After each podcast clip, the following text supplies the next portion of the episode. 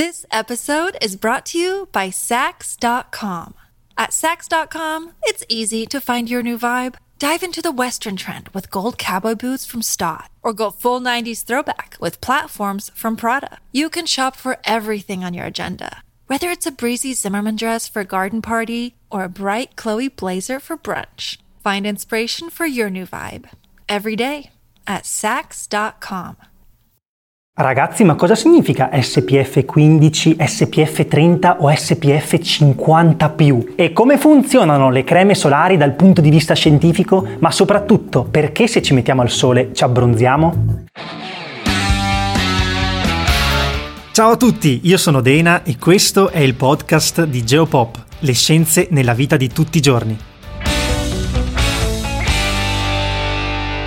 Per capire come funzionano il processo della bronzatura e le creme solari dobbiamo necessariamente fare un piccolo passo indietro e vedere com'è fatta la nostra pelle. Se noi prendiamo una sezione della pelle possiamo notare che ci sono tante cose diverse oltre alle cellule, come ad esempio i peli, le ghiandole del sudore e le ghiandole sebacee, ma soprattutto possiamo vedere che le cellule formano tre strati, la parte più esterna, l'epidermide, quindi la parte che possiamo toccare, poi sotto abbiamo il derma e e più in profondità l'ipoderma.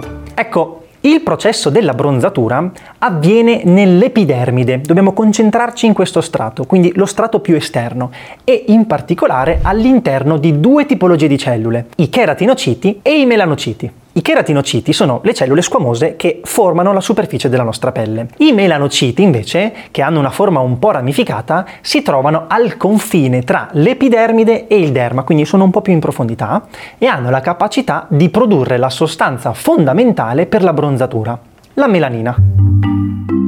All'interno dei melanociti ci sono dei piccoli componenti della cellula chiamati melanosomi che appunto sono in grado di produrre la melanina. E che cos'è la melanina? Non è altro che una sostanza, un pigmento che dà il colore alla nostra pelle. Ora, quando siamo sul lettino belli sdraiati in spiaggia e ci esponiamo al sole, in particolare ai raggi ultravioletti, i melanosomi è come se ricevessero il segnale di produrre la melanina, cominciando appunto il processo della bronzatura. Sì, ma sta melanina perché viene prodotta? A cosa serve? Serve soltanto per colorare la pelle? In realtà ha una funzione ben precisa, proteggere le cellule della pelle dai raggi ultravioletti, un po' come se fosse un ombrellone che ripara le cellule, ecco. In pratica quello che succede a livello microscopico è che i melanosomi, cioè le sferette piene di melanina, cominciano a muoversi lungo le braccia dei melanociti e si dispongono a attorno al nucleo dei cheratinociti, quindi le cellule della pelle superficiale. E il nucleo è fondamentale da proteggere perché contiene il DNA e se non ci fosse la melanina attorno, i raggi ultravioletti potrebbero danneggiarlo e causare diverse tipologie di tumori alla pelle. Ma non solo, in generale i raggi ultravioletti causano scottature, invecchiamento precoce e formazione di rughe. Adesso però è fondamentale specificare due cose molto importanti. La prima è che la produzione di melanina non è istantanea, quindi la nostra pelle prima viene colpita dai raggi ultravioletti e poi produce la melanina. Quindi se a fine estate siamo molto abbronzati, significa che siamo stati esposti ai raggi ultravioletti e ricordiamo che un'eccessiva esposizione ai raggi UV può causare danni alla nostra pelle. La seconda cosa è che purtroppo la melanina non ci protegge al 100% e che quindi anche se siamo abbronzati, un po' di raggi UV passano lo stesso e possiamo danneggiare epidermide e derma. Quindi cosa dobbiamo fare per proteggerci da questi raggi ultravioletti? Metterci la benedetta crema solare.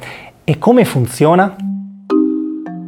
Allora, le creme solari funzionano principalmente in due modi, attraverso la protezione fisica e attraverso la protezione chimica. Le creme solari con protezione fisica contengono delle sostanze chimiche come ossido di zinco o biossido di titanio che riflettono i raggi UV, facendoli rimbalzare via esattamente come uno specchio. Le creme con protezione chimica invece contengono sempre delle sostanze chimiche come ad esempio l'oxibenzone o l'avobenzone che trasformano i raggi UV in calore Quindi i raggi non vengono riflessi come nella protezione fisica, ma vengono dispersi sotto forma di calore. Ora, di base non c'è una tipologia di protezione da preferire, fisica o chimica, funzionano entrambe. Ciò che può fare la differenza è magari il numerino presente sulla confezione. Ad esempio può esserci scritto SPF 6, 15, 30, 50 e 50 più. E cosa significa? Allora, l'SPF sta per fattore di protezione solare, cioè un numero che ci dice quanto siamo protetti dai raggi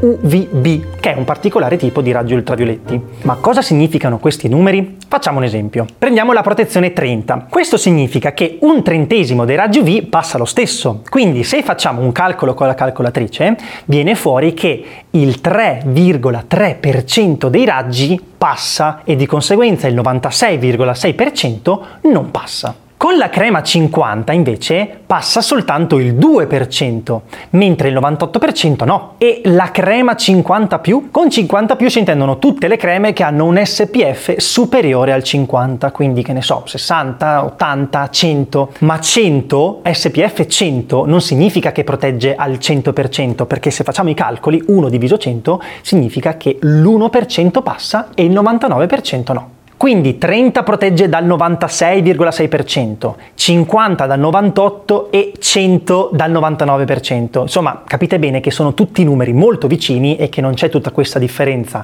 Sono tutte e tre delle creme ad alta protezione, a differenza magari della 15 o della 6 che sono a media bassa protezione. Tutto però dipende da quanta crema ci si mette e quante volte al giorno. Eh, se non ci mettiamo la giusta quantità, la protezione 50 può scendere tranquillamente a 5. Quindi per proteggerci correttamente e avere effettivamente la protezione 50, ad esempio, dovremmo mettere di media 2 mg di crema per centimetro quadrato di pelle. Cosa significa? Significa che per una persona media servirebbero circa 30 grammi di crema da spalmare su tutto il corpo in una singola applicazione. Quindi una confezione da 180 grammi contiene solo 6 porzioni e andrebbe messa sia 15 minuti prima di uscire di casa e poi ogni due ore. Eh lo so, sembra tantissimo ma è il modo corretto di mettersi la crema. In più, se si pratica sport o si fa il bagno, la crema andrebbe rimessa subito dopo, anche se è resistente all'acqua, waterproof,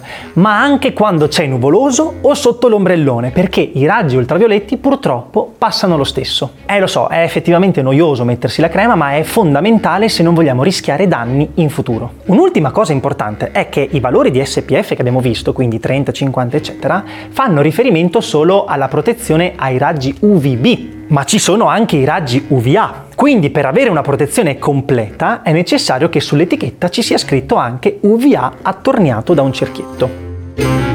Bene, abbiamo visto come si forma la bronzatura e quanto sia importante proteggersi dai raggi ultravioletti, sia per prevenire tumori ma anche invecchiamento precoce della pelle. A questo punto però la domanda potrebbe essere ma il sole fa solo male?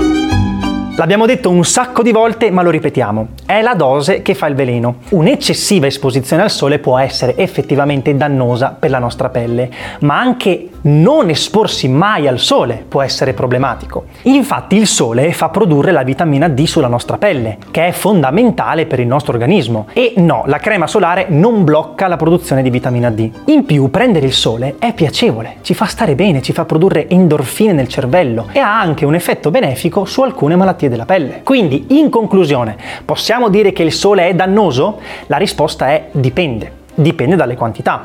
Troppo non va bene, ma neanche troppo poco. L'unica cosa che sappiamo per certo è che è fondamentale proteggersi correttamente con le creme solari. This episode is brought to you by Sax.com.